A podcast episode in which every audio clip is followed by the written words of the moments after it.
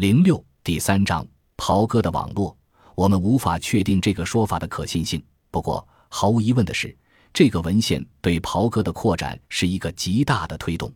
虽然哥老会组织是在十七世纪末到十九世纪初这段漫长历史中逐渐发展而来，但显然在十九世纪下半叶其成员数和影响力都有极大扩张。这很可能与其经典文献的发现。并成为其思想意识和沟通工具有关。袍哥、海底、汗流以及对自己组织之起源的说法，可以看作是霍布斯鲍姆所指出的被发明的传统的一个过程。他们利用一整套通常由已被公开或私下接受的规则所控制的实践活动，具有一种仪式或象征特性，试图通过重复来灌输一定的价值和行为规范。而且必然暗含与过去的连续性。事实上，只要有可能，他们通常就试图与某一适当的、具有重大历史意义的过去建立连续性。这种被发明的传统成为他们政治斗争的工具，也成为他们身份认同的凝聚力。从上面清朝地方官和官方的文件描述中，我们可以看到与袍哥对自己历史的起源完全不同的说法。我们应该认识到，不同的说法是因为各有着不同的目的。官方把袍哥的起源说成是地痞流氓、江湖强盗，除了偏见外，还有着政治的目的，即有利于对这个集团进行打击。而袍哥对自己历史的描述，则是形象塑造的一部分，也是一种身份的认同。这种身份认同是他们扩大组织和增强凝聚力的重要基础。我们现在无法确认官方和袍哥各种描述的可信度，但毫无疑问，两者都有一定的历史依据，也都存在人为的历史建构。对一个真正的袍哥成员来说，精通海底成为证明其身份的前提。虽然这个文件的来源和可信度难以判定，但它作为这个组织的经典和媒介，对反清反满运动做出了很大的贡献。在调查报告的附录六。关于袍哥的书籍举例中，沈宝元列出了五种书目，即《汉流海底》《胡朗秋书》，光绪三十三年孟春月出版《江湖问答》，博爱山人校正，仁昌书局代印，《海湖言辞》同上，《新海底》同上，《革命宗旨》同上。另外，应该提到的是，《海底》有许多版本，我手头目前有三个不同的《海底》版本。但是都不是沈宝元上面所列，这三个版本是：一、民国念一年仲春中换新捐《成都江湖海底全集》；二、成都刘双合刻版《成都江湖海底》，民国念三年六月重刊；三、李子峰编著《海底》，一九四零年版。前两本都是本地印行，木刻版；第三本是签字排印本，达三百三十四页，流传最广。篇幅也最长，近三百年间，袍哥一直与地方政府和地方精英争夺地方的控制权，与地方政权的演变共进退。同时，这个组织与地方精英、保甲、团练等也有着千丝万缕的联系。在川西平原，正如前面已经提到的，由于移民的流动性，宗族的权力不如中国南方那么强大。国家通过精英间接行使权力来对乡村进行控制。从清代到民国，县以下的地区控制是通过保甲制来实施的：十家为牌，十牌为甲，十甲为保。一保之内，守望相助，成为地方控制中强有力的手段。据嘉庆十八年八县团守排团条例，各场镇还设立邦罗并木架一座，高脚牌一面。牌上书写“严拿匪徒”四字，灶上方下元青钢木棍四根，上写“专拿匪徒”四字，插立木架之上，以壮威势。还要求各家执青岗木棍一二根，以备捕贼防身。若有匪徒入境，立即鸣锣击梆，各排头一闻锣声即率排众，各持木棍齐集，协力擒拿。道光三十年八县又制定编查保甲条规。规定每排头对所管十户凡有无产业，其亲属、奴仆、雇工人数有无职役，田地若干，现住房屋系自业、当业、佃业，以及父母、伯叔、兄弟、妻妾、子女、子侄、孙子等是何名氏，共有男几丁、女几口，主款查明，按照排册格眼，背细填注。一般排头、甲长、团首等都有有一定地位的人担任。如规定排头必须素无过犯，才过九家者，方可充当。团首不拘身世良户，但必须选择品行端方、为人公道、素为一方敬服者。保甲制时由地方精英实施，任职者由地方保举。除保证外，还有场约、乡约等名目，与保证会同办理乡民诉讼、办差徭公事等。他们一般由乡绅推荐，官方给诏，以平民充之。其实，保证往往是一个吃力不讨好的角色。非但无薪俸，而且处于地方乡村势力与国家之间的夹缝中。当政府强加额外征收或民众因欠收无力缴纳赋税时，保证职责便更难执行。他们在国家权力和地方利益之间进退两难。不过，虽然担任保证这类维持地方秩序的职务有种种难处，但毕竟在地方上有了一定的身份，而且也可以因此捞到一些好处。所以有不少小绅还是乐于出任的。团练衍生于保甲，因此与保甲在编制、职能等方面有相似和重合，但也有不同。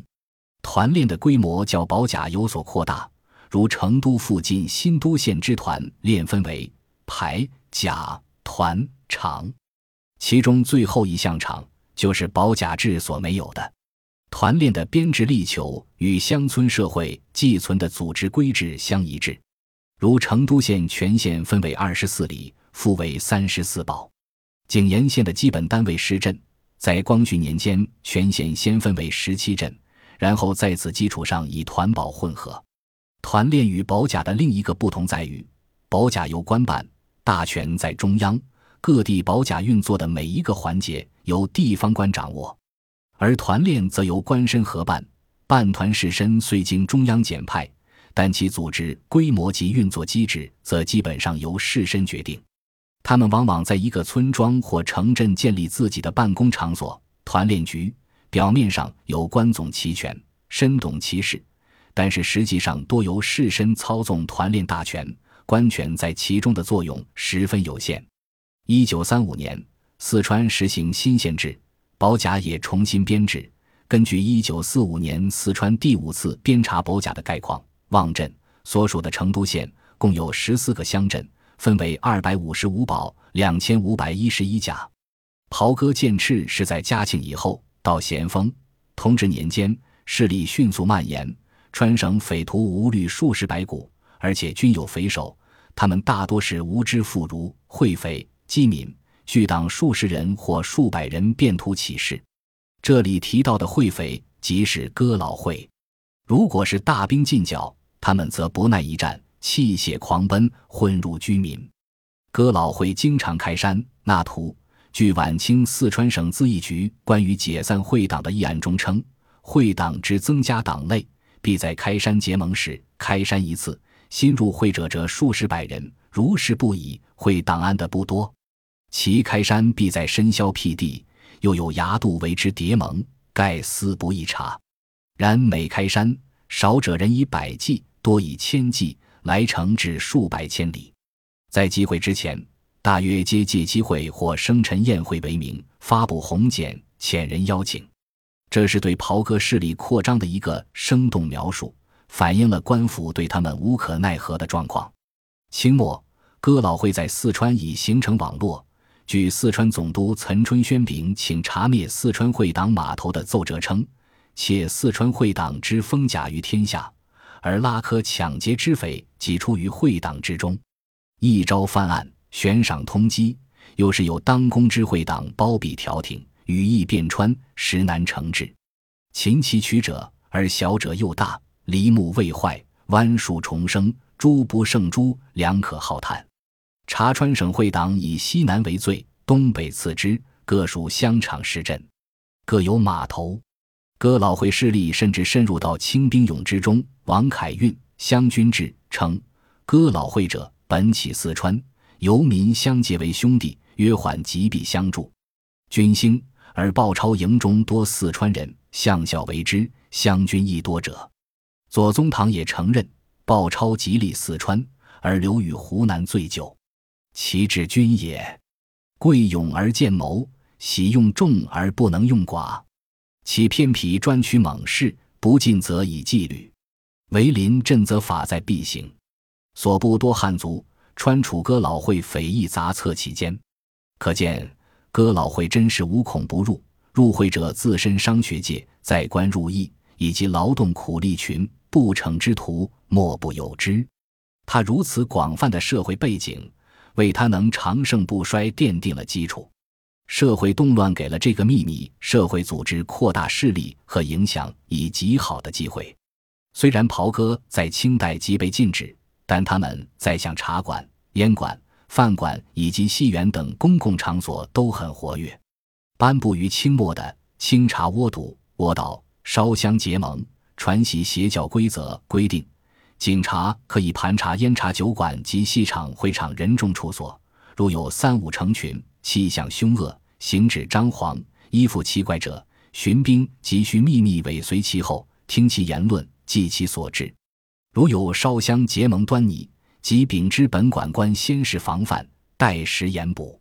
这个描述也反映了地方政府是怎样辨别秘密社会成员的。辛亥革命中，袍哥与四川保路同志会和保路同志军合作，得以公开活动，但革命后又成为非法组织。不过，尽管有政府的控制和打击，他们的势力继续扩大。在川西平原，袍哥控制了地方社会，从城市到乡村都有他们的势力范围，经常开办茶铺、酒馆、旅店，以作为其活动的公口。这些地方亦成为地方社区非官方的权力中心，有些袍哥也从事非法交易，诸如鸦片、黄金、武器走私、收保护费、窝赌等，更是他们获利的常见途径。可以说，袍哥在当时已经形成了最有势力的秘密社会力量。